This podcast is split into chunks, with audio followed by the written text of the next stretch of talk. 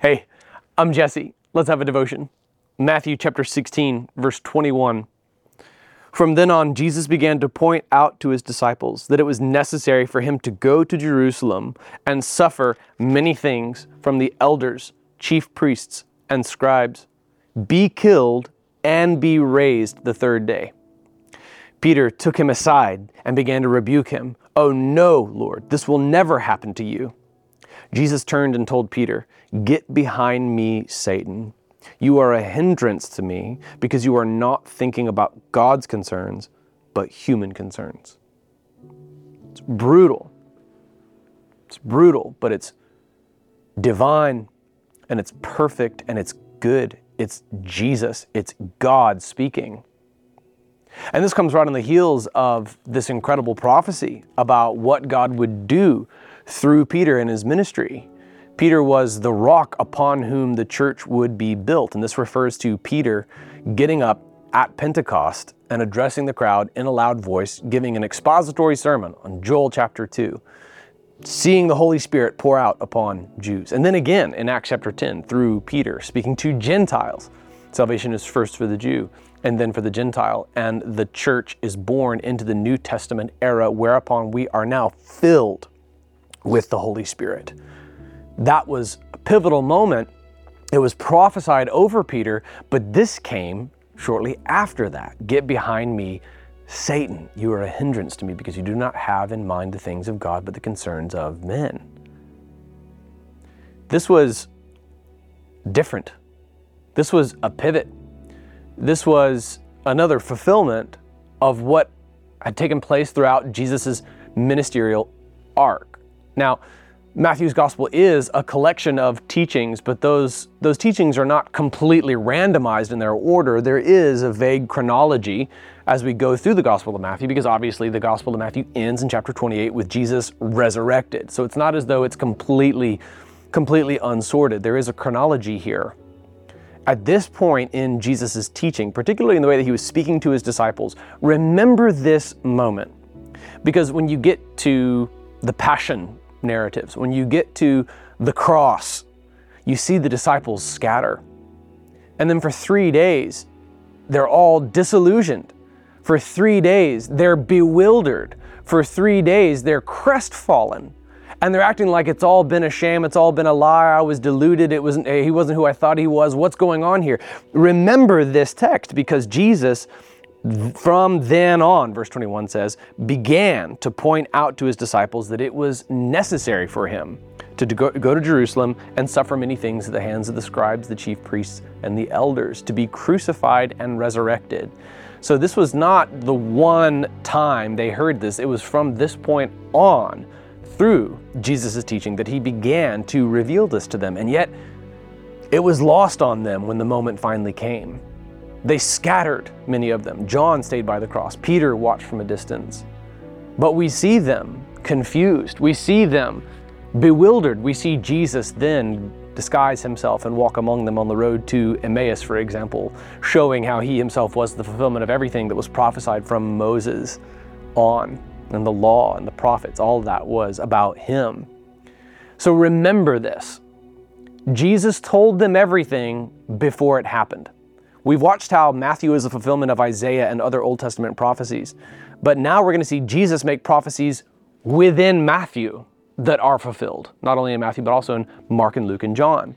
We're roughly equivalent now in the narrative of John chapter 6 with the, the miraculous feedings, but at this point in, the, uh, in Matthew's gospel, you're going to see things change. He's telling his disciples what's going to happen. He's also going to start getting more and more direct with the Pharisees. Okay, he told them they were blasphemous.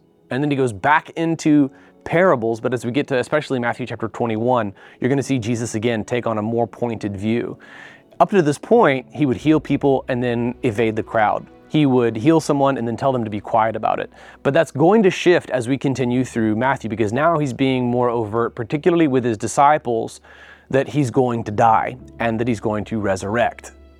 So when we see the disciples after the crucifixion, this is what they're culpable unto. And they don't really adhere to it, they don't retain it. How much of God's word have you forgotten? How many times have you had those youth camp, Holy Spirit filled, Bible high experiences and then you forget them? When you get back into traffic on Monday morning. From then on, Jesus began to point out to his disciples that it was necessary for him. Now, why is it necessary? It's necessary because it's the sovereign will of God, and what God decrees comes to pass, period. He does everything that He says He will do. He has said that He will do this, and so it will be done. It is therefore necessary, especially from our perspective, temporally, as people who are bound by the ticking of the clock. We are moving through time at a current rate of 60 beats per minute, and we cannot speed that up. I mean, maybe we could fly in close gravitational pull of a massive inter, you know, uh, uh, celestial body with Matthew McConaughey and see time kind of change from our perspective, but we can't change the elapsation of time here. We're bound, our, our, our feet are glued to the conveyor belt. And so, from our perspective, it is necessary that things would take place. From the perspective of God, okay, strive to grasp it, fail, but strive nonetheless. It was already done. It was already accomplished. He had spoken it, he had foreknown all of it. He is the author over history. He foreknew about the fall of man back in Eden. He already knew exactly what he would do before the foundations of the earth to redeem.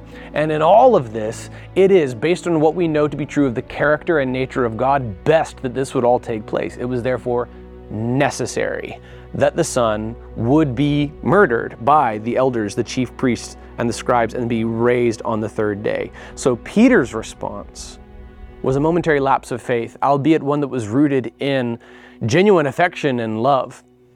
He loves Jesus. But when he says no, he commits a sin. No vocative case comma, Lord. The text says, Oh no, Lord. Right there, pause right there. To say no to the Lord evidences that He's not Lord in your life in that particular regard.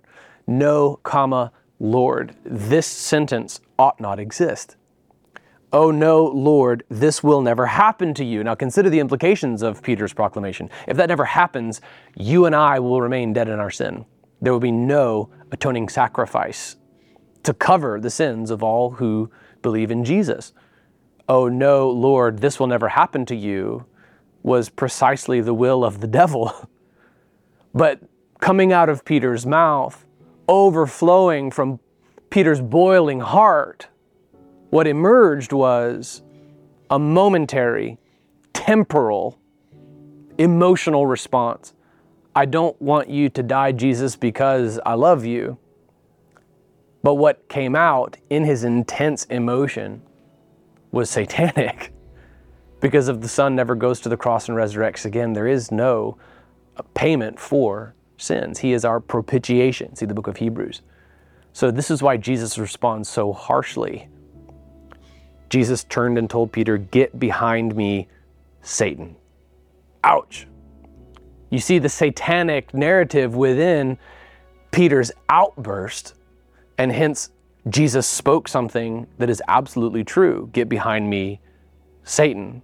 What Peter had just spoken, what he had articulated, was precisely the will of Satan. Satan wanted nothing more than for this to never happen. The cross was his humiliation. Just wait until we get to Revelation, by the way. You are a hindrance to me. Ooh, that's got to hurt. To be a hindrance to Jesus. To either work in accordance with the divine will of God or to be a hindrance. We cannot be neutral, especially not as people who are born totally depraved. You are a hindrance to me. Oh God, let me never be a hindrance to the gospel because you're not thinking about God's concerns, but human concerns. The emotion that Peter felt was merely human, it was merely temporal, it was only in the moment and it was not from the divine perspective of holy God the Father who had preordained that this would take place before the foundations of the earth. Jesus loves Peter.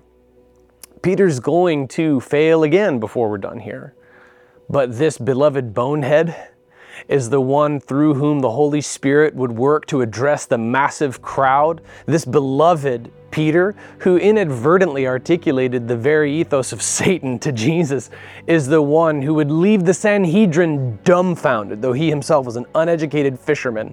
This beloved bonehead would write through the inspiration of the Holy Spirit of God, 1 Peter and 2 Peter, to the persecuted Christians in Rome in AD 64. This guy is the one through whom the Holy Spirit would launch the church into the New Testament era. So don't feel too badly for Peter.